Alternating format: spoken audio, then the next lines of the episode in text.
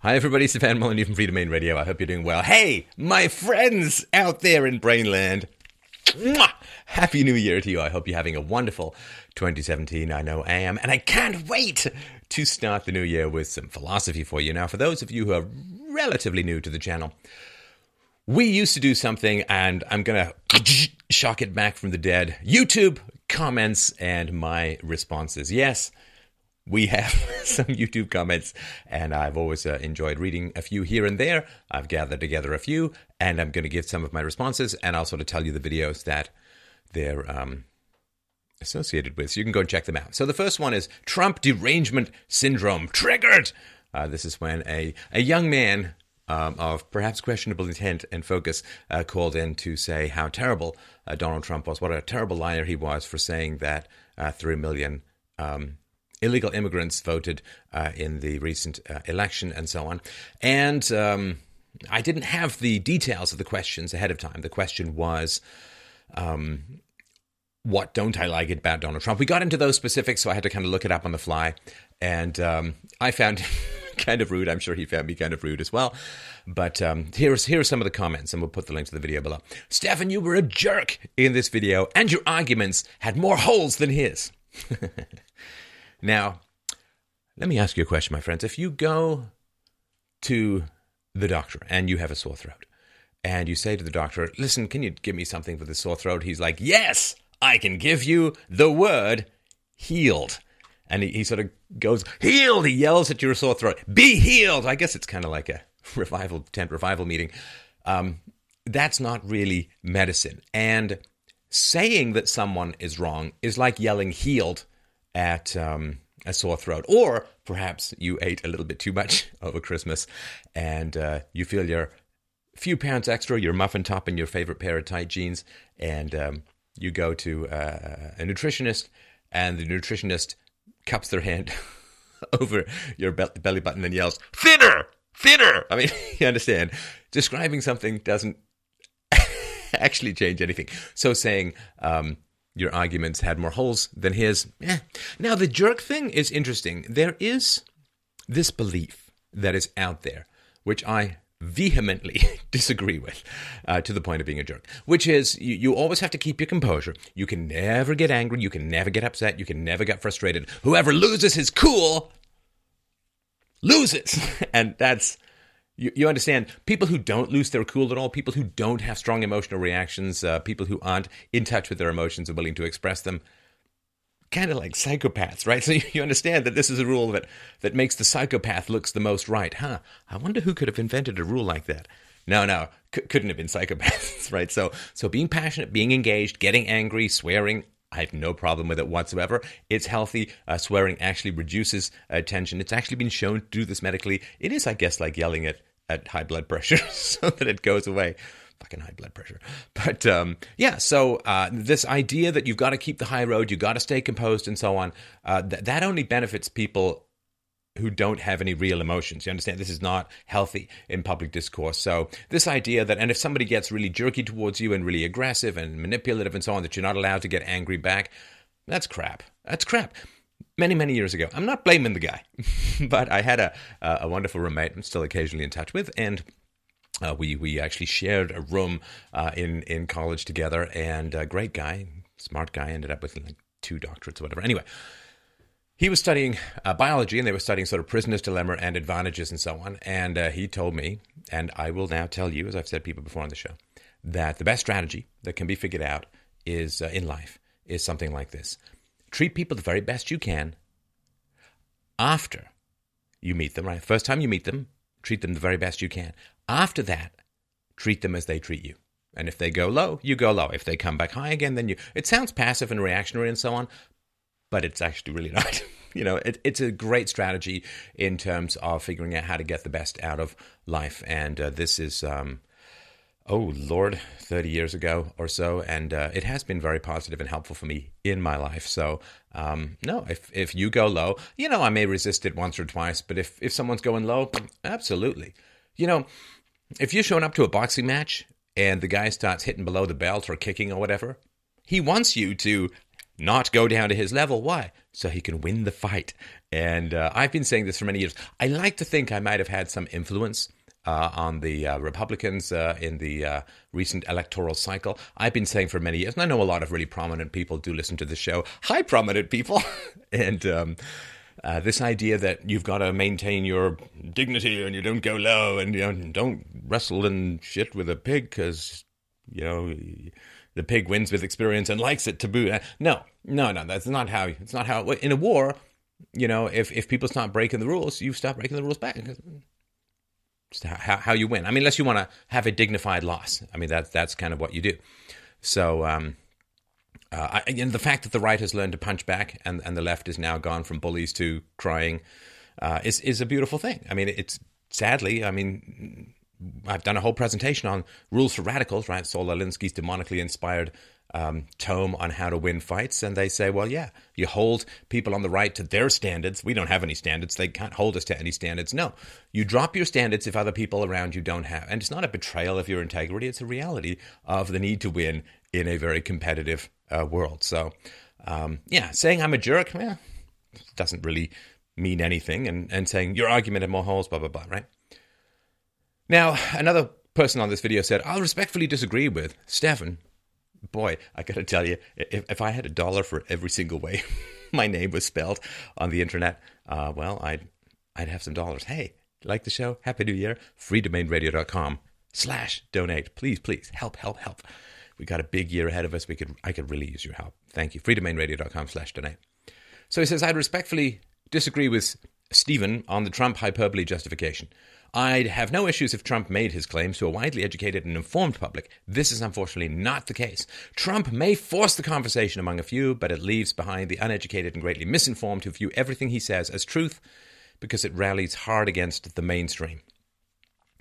Those of us engaged in attempting to bring reason and evidence to the general public, yes, we do face just a little bit of an uphill climb. Sometimes it feels like climbing up Mount Vesuvius during a hailstorm using only your teeth and penis, but the reality is it's a challenge. Now, why is it a challenge? Because public school has shredded people's brains. Yes, the image uh, from Pink Floyd's movie The Wall, with the kids falling into the sausage grinder and coming out as paste, is unfortunately all too true. Uh, we have the dysgenics of the welfare state as a, ho- a, whole, where you know less intelligent people are having more and more babies. So there is a little bit of a decline in the genetic basis of intelligence, but also you have increasingly terrible and increasingly female-led, particularly in the younger years, government schools that are turning people's brains to reactionary mush. Plus, of course, you have um, the fact that uh, boys are being regularly drugged and that those drugs can, like in school, ADHD. Yeah, I wish I could just say that, you know, like uh, if, if people found me boring, it's their problem they need to be medicated. Yeah, it's not my problem. It's not me who needs to up my game. Uh, and be more interesting. No, no, no. You see, it's the children, it's the boys. They've got to be drugged. So it's a big problem. It shrinks brain mass and all that. So, yeah, running. But don't blame those of us in the public sphere for having to dumb things down a little bit, blame the government schools. I mean, it's not it's not my fault. It's not Donald Trump's fault. It's not you know. It, I mean, at least we're trying to do something about it. I certainly know I am. So um, this idea that um, uh, somehow it's the fault of people in the public sphere that the general public is uh, uh ill-informed, reactionary, and and doesn't know how to think. Blah, blah, blah. All right.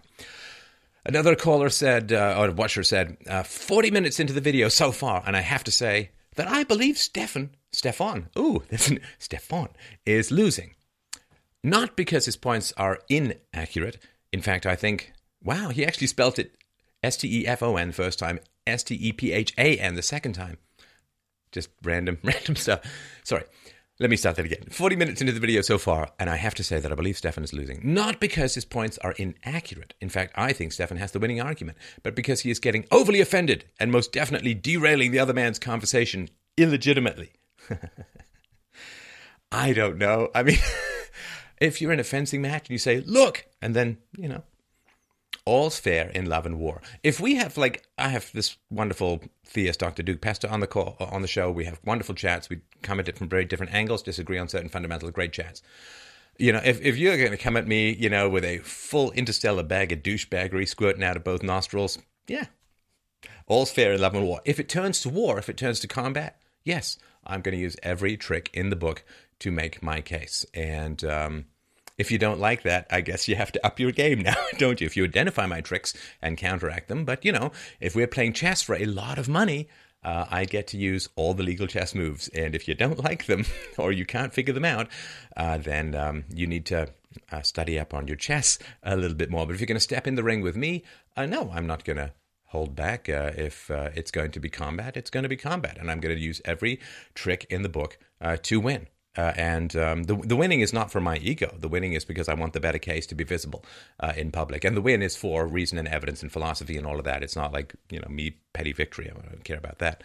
So um, another one, Stefan, you are a smart man, usually with the winning argument, and usually with the facts on your side. I have found this video up to this point to be childish on your end, and this is coming from someone who has a lot of respect for you and listens to you daily.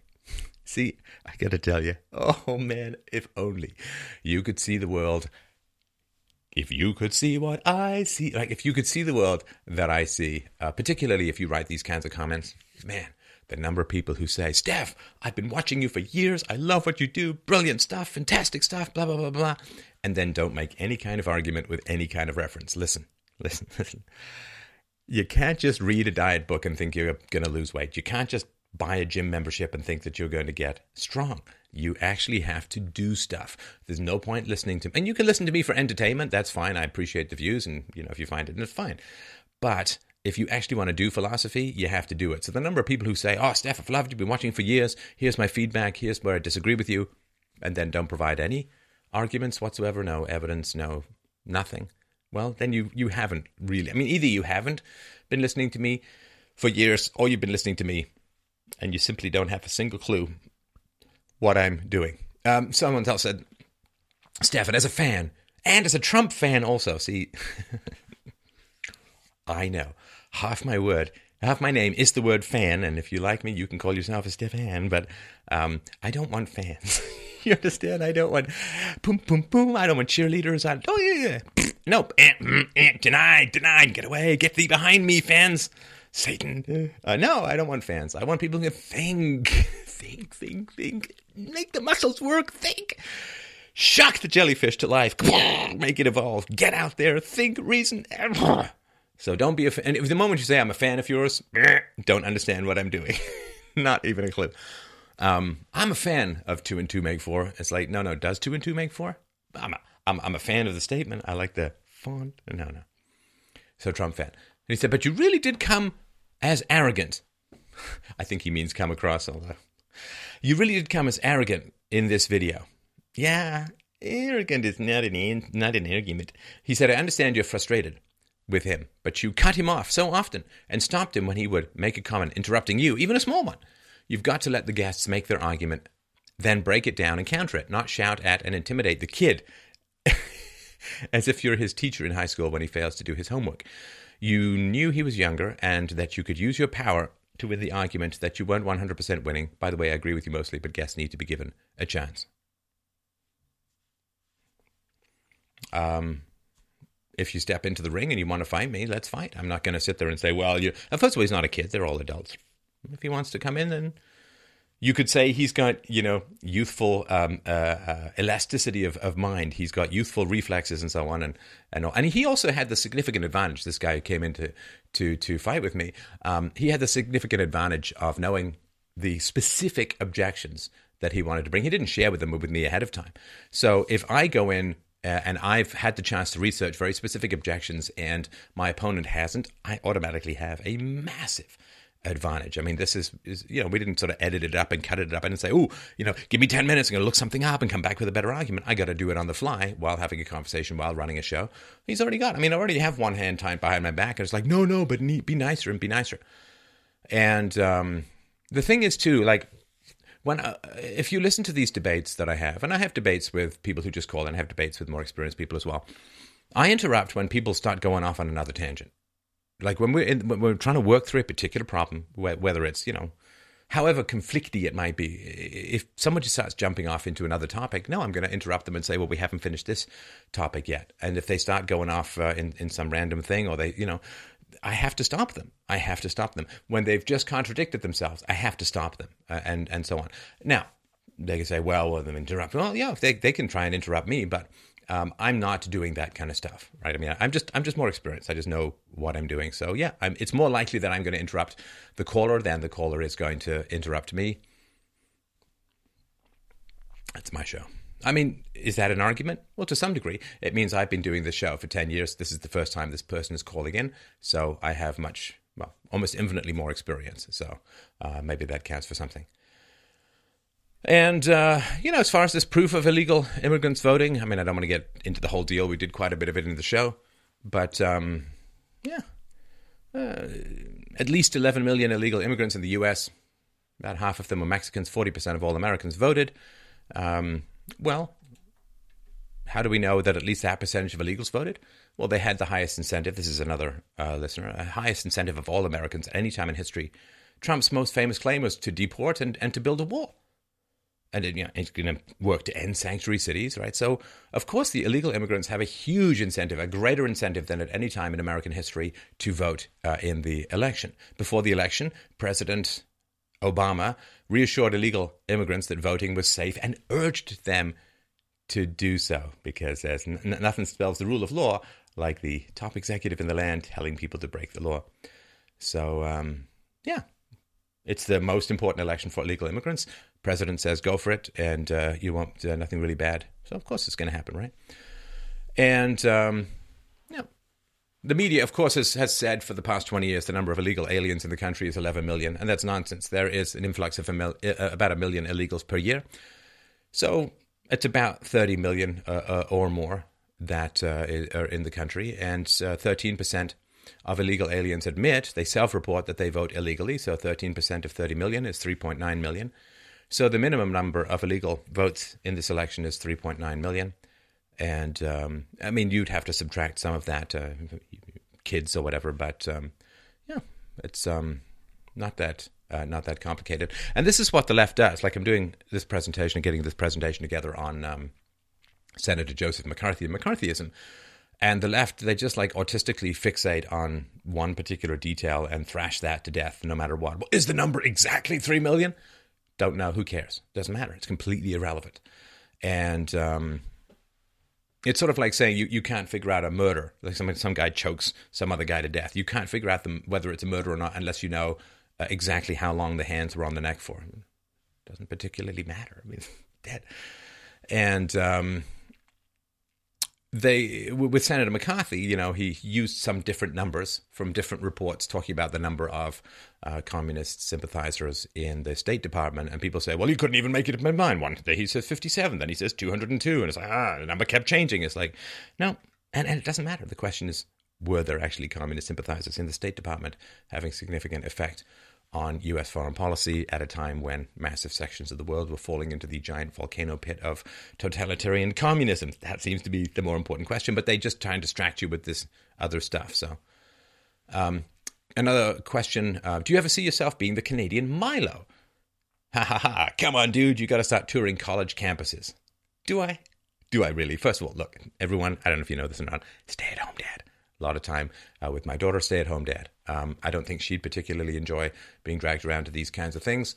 And um, why? I mean, I, I reach far more people through the internet. People say this like, get a TV show or, you know, go on radio. Or it's like, no, just do like a, I mean, are you kidding me? Doing 15 million downloads and views a month just just here in the studio why, why on earth would i want to go on the road i mean that's that's crazy. I'm not. I'm not a rock star. I'm not a rock band. I mean, uh, there's no. I mean, what would the point be? I don't. I, I can't reach more people, and it would be pretty inconvenient and expensive, uh, and uh, so on. Now, another caller said, "I want to be a bear. All they do is eat and bone all spring and summer long, eat fresh fish, and sleep all winter long." For me, it was a collie when uh, I first when I was I say first dragged. I didn't really want to come. I was first dragged to Canada by my mom when I was 11. We flew Freddie Laker. We flew, flew to New York and then took a bus up to Toronto because that was the cheapest. We were dead, dirt poor. And um, stayed with a relative uh, for a while in Whitby, where I was in grade A. And then later they put me back in grade six because stupid reasons. But anyway, when I was staying at my relative's, uh, he had a beautiful collie. And um, when I would be sitting there, you know, having to do stupid homework and just not really enjoying being in Canada, I used to look at that dog and thinking, oh man, you lie in the sun all day, you get fed, you, yeah, I can poop in the yard.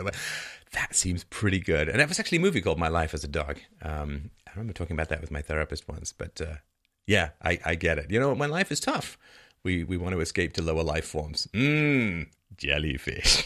Lovely. Now, um, I did a video called "Take the Blue Pill," and um, uh, someone someone wrote, uh, "Stefan, I worked in the NASA space program for 25 plus years. The motto for the engineering team that worked vehicle problems during space shuttle flights was: In God we trust. All others bring data." Your message has been consistent with this approach. You bring the data to back your message, and in the process, ensure that Americans see fact based truths about the reality of our country's state, as compared to the narrative the Liberals would have us believe. I appreciate your unrelenting work ethic to help this country move forward with eyes wide open and by always bringing the data. Um, that's just a really nice comment. Thank you very much. Um, uh, take the blue pill, uh, somebody wrote. Uh, I took the blue pill and all, all, it gave me was a four hour erection. Four hours? Amateur. Um, the statement, there are no facts, being self detonating does not make the statement, there are facts, true says somebody else. Both statements are problematic because they a statement about facts is necessarily a statement at a larger logical level than facts. It's just not clear what this logical level could actually be. Suffice to say, suffice it to say, Steph is doing pseudo philosophy. It is a fact that there are facts is no less ridiculous than it is a fact that there are no facts. No pills required. okay. I don't know what the hell that any of that means, but I just pseudo pseudo philosophy, and I can say that because I don't uh, I don't make any arguments. This guy is not making any particular arguments. Um, so, uh, you know, if if you want to get my attention, and I assume some of the people who post here want to get some someone's attention, then you know, just make a consistent argument. Make it, you know, make a statement. Uh, anyway, so um, I just thought that was kind of like, uh, you know, when I was younger, I'd be like, well, I don't understand this, therefore it must be deep. Uh, and then uh, is it Dawkins who came up with this wonderful phrase, deepity, just something that sounds deep, but it's just bullshit. It's like now it's just like, uh, you know, explain it to me. I had a business manager once, uh, a mentor really in a way, who who would say, you know, when the engineers would get all the software engineers would get all technical, he'd be like, no, no, no, explain it to me like I'm three years old. Explain it to me like I just don't know anything from a hole in the ground. And it's a very powerful place to be. And um, yeah problematic. I don't know. Problematic is like the philosophical equivalent of inappropriate. I think I don't even know what any of this means. Um, someone wrote, I like Stefan, but he seems like an angry man. Seems, comes across. You know, this is all just chicky feels. you know, it's just don't bring your feels to a fact fight. Like, just, it feels like, it seems like you come across as, it appears to me that, and it's like, just say, no, just say, I, I, I have an emotion and I'm pretending it's a thought.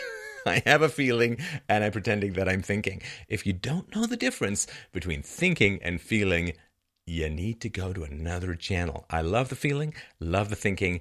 I understand they're not the same thing. Um, now, somebody wrote, I wonder if not an argument man is going to go down in history like Plato. I think Plato in history did go down, but uh, no, uh, he was a totalitarian jerkwad who indirectly has been responsible for the deaths of hundreds of millions of people. So, no. Um, so we did a video called She Told Me She Couldn't Get Pregnant, which some people have suggested should just be played on a loop in sex ed class, particularly for boys. I could not help but agree. Uh, I just wanted to point out here we have Stefan, but it's capital S T. Oh, maybe it's Saint Effin, but capital S T, lowercase Effin. Uh, somebody wrote, Stefan, you so do not understand women. And in truth, everyone is unique cannot lump all people in one category, but he went to the hot tub and nothing happened. Should QUY men with high IQ do not get to breed? Again, um, it's funny, you know, uh, the grammar Nazi and, and the, the sort of spelling Nazi in me. It, it is important. If people don't know how to write sentences, it's usually because they haven't read very much. You know, spend a lot of time on tablet games and stuff like that. Um, so delicious. but it's if if you haven't read a lot, generally you you lack empathy, right? It's not just my theory, right? Uh, reading fiction in particular really helps develop uh, empathy, and um, So if you can't construct a sentence, uh, it's usually because, like, if you read you know, thousands and thousands of books or whatever, it's you look at a sentence, it just looks wrong. It just looks wrong. You know, like the old Frank Sinatra, you know, when he was in his like third or fourth decade of, of singing with orchestras, you know, you could hear like one bassoon slightly out of tune. Like, whoa, whoa, whoa, I think we got a stranger in the crowd here. You know, you could hear it because he's just got that, um, you know, endless amounts of experience, which is why, you know, Ella Fitzgerald can make up words to Mack the Knife when she forgets them uh, and just do a wonderfully riotous song. It's worth looking up, by the way. But uh, when you have a lot of experience, you, you, you look at stuff, it looks wrong. Eh, it doesn't look right. And um, so when people don't know when something looks wrong, uh, it's because they haven't read much, which means that they're not very well educated, which means that they probably don't have empathy because, especially if they've not read fiction. So it's just, you know, you, you need to get the view from outside your own head from time to time. That I'm the big sort of spotty headed bowling ball disco mirror of truth coming right back at you with the rays of illumination. So I don't understand women. No, I understand women. Of course, I understand women.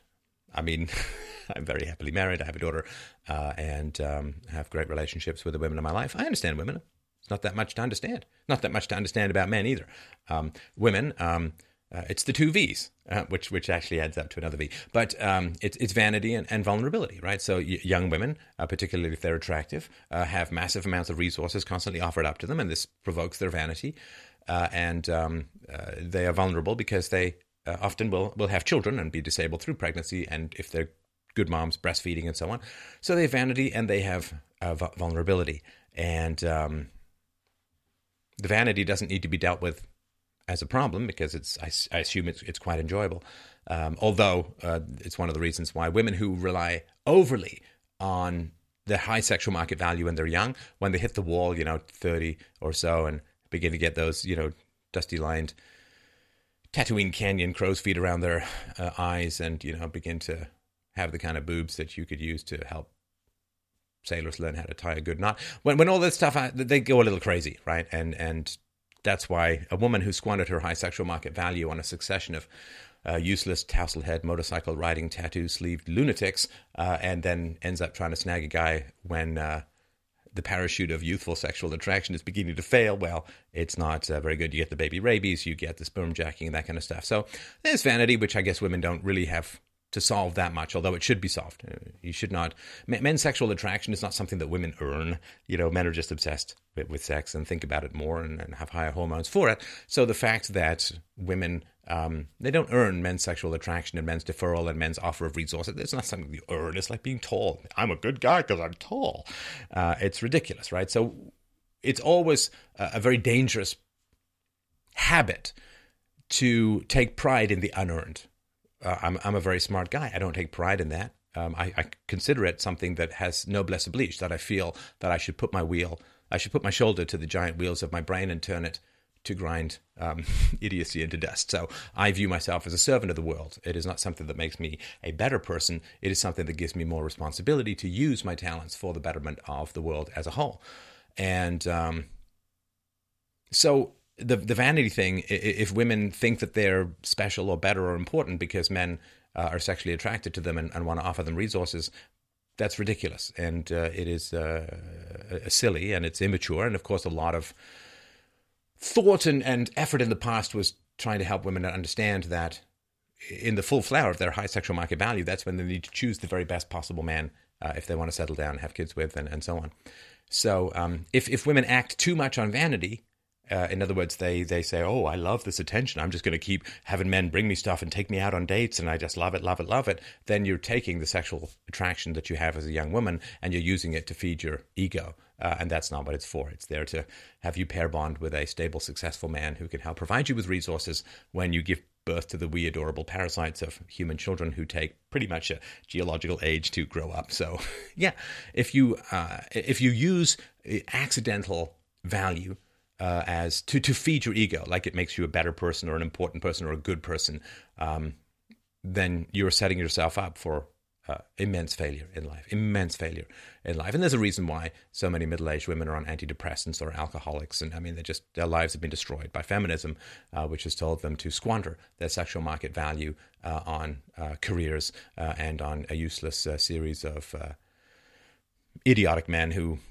women can pursue out of lust rather than out of responsibility and and so it's yeah the vanity so the vanity leads to the vulnerability right? So if a woman wants to have kids and there's not a man around she's exquisitely vulnerable. If she has kids with a man who doesn't stick around she's exquisitely vulnerable. And so the vanity leads to the bad decisions leads to the vulnerability leads to voting for more and more government programs uh, thus ending civilization as as we know it. I mean we have the welfare state because we have women voting and the welfare state has uh, is why the migrants come to Europe. And anyway, we understand all of this. Um, determinism. Uh, you are wrong about free will, Stefan. Um, ah, if there's no free will, I, I can't be wrong. If there's no free will, if there's no choice, I can't be wrong. If there's no free will, there's no preferred state. There's no preferred state at all. Like a rock bouncing down a hill. There's no, well, it's moral if it lands to the left. It's immoral if it lands to the right. It's just going to land where it's going to land. It's no moral thing to it. There's no preferred state. There's no better. There's no worse. We're all machines uh, of mechanical physics, and uh, and then people say, well, no, but that's that's different determinism is not fatalism. It's like, okay, so you can call it determinism, but there's still a preferred state. I still have a choice, and it's still really important to convince me to do something different or believe something different than what I'm thinking. Okay, well, then we have exactly the same philosophical perspective. There are preferred states, truth is preferable to error, and it's helpful and positive to get people to believe true things rather than false things, so we should work to try and change their minds. We have exactly the same philosophical position, but you call it determinism, and I call it free will. Why? Because, as the saying goes, the beginning of wisdom is to call things by their proper names. So, um, and the last um, comment I wanted to mention here uh, was somebody who said, uh, uh, Stefan has issues, has women issues, because he was beaten by his mother. That is true. I was beaten by his mother. Um, interesting story. You know, I was talking about this with someone the other day. If you look at your life and you look at the unpleasant commandments you got when you were younger, it's interesting to see just how much of your life might be a reaction to bad statements, wrong statements, negative statements that you received when you were younger. Um, so, my mother would give me contradictory, irrational instructions. And then naturally, you know, it's a trap, right? I, would end up doing something incorrect or not following because I couldn't follow them in any consistent way. It was sort of like a, here's here's the GPS to Alice in Wonderland. right? No, and so I, and then I would say she would say, "Well, you did it wrong," and I'd say, "Well, I thought you said I thought you gave I thought you gave me this instruction. I thought you wanted this," and she'd say, "Don't think." Aha! Aha! See, I, it's really important for me to live a totally self-directed life, not just simply bouncing off bad commandments I got when I was a kid. So, uh, if you look at my public life over the last decade, don't think. I think I'll just do the complete reverse of that. So, I don't think I have women's issues because I was beaten by uh, my because I was beaten by my mother. Uh, and uh, uh when you make a statement like that, uh, like my mother, you don't have an argument. This is Stefan Molyneux for Freedomain Radio. Thank you so much for watching and listening. Please don't forget freedomainradio.com slash donate to help us out. Follow me, follow me, follow me on Twitter at Stefan Molyneux. And if you have any shopping to do, please don't forget fdrurl.com slash Amazon. And once more, my friends, a giant, happy, squishy bear hug of Happy New Year to you. I will talk to you soon.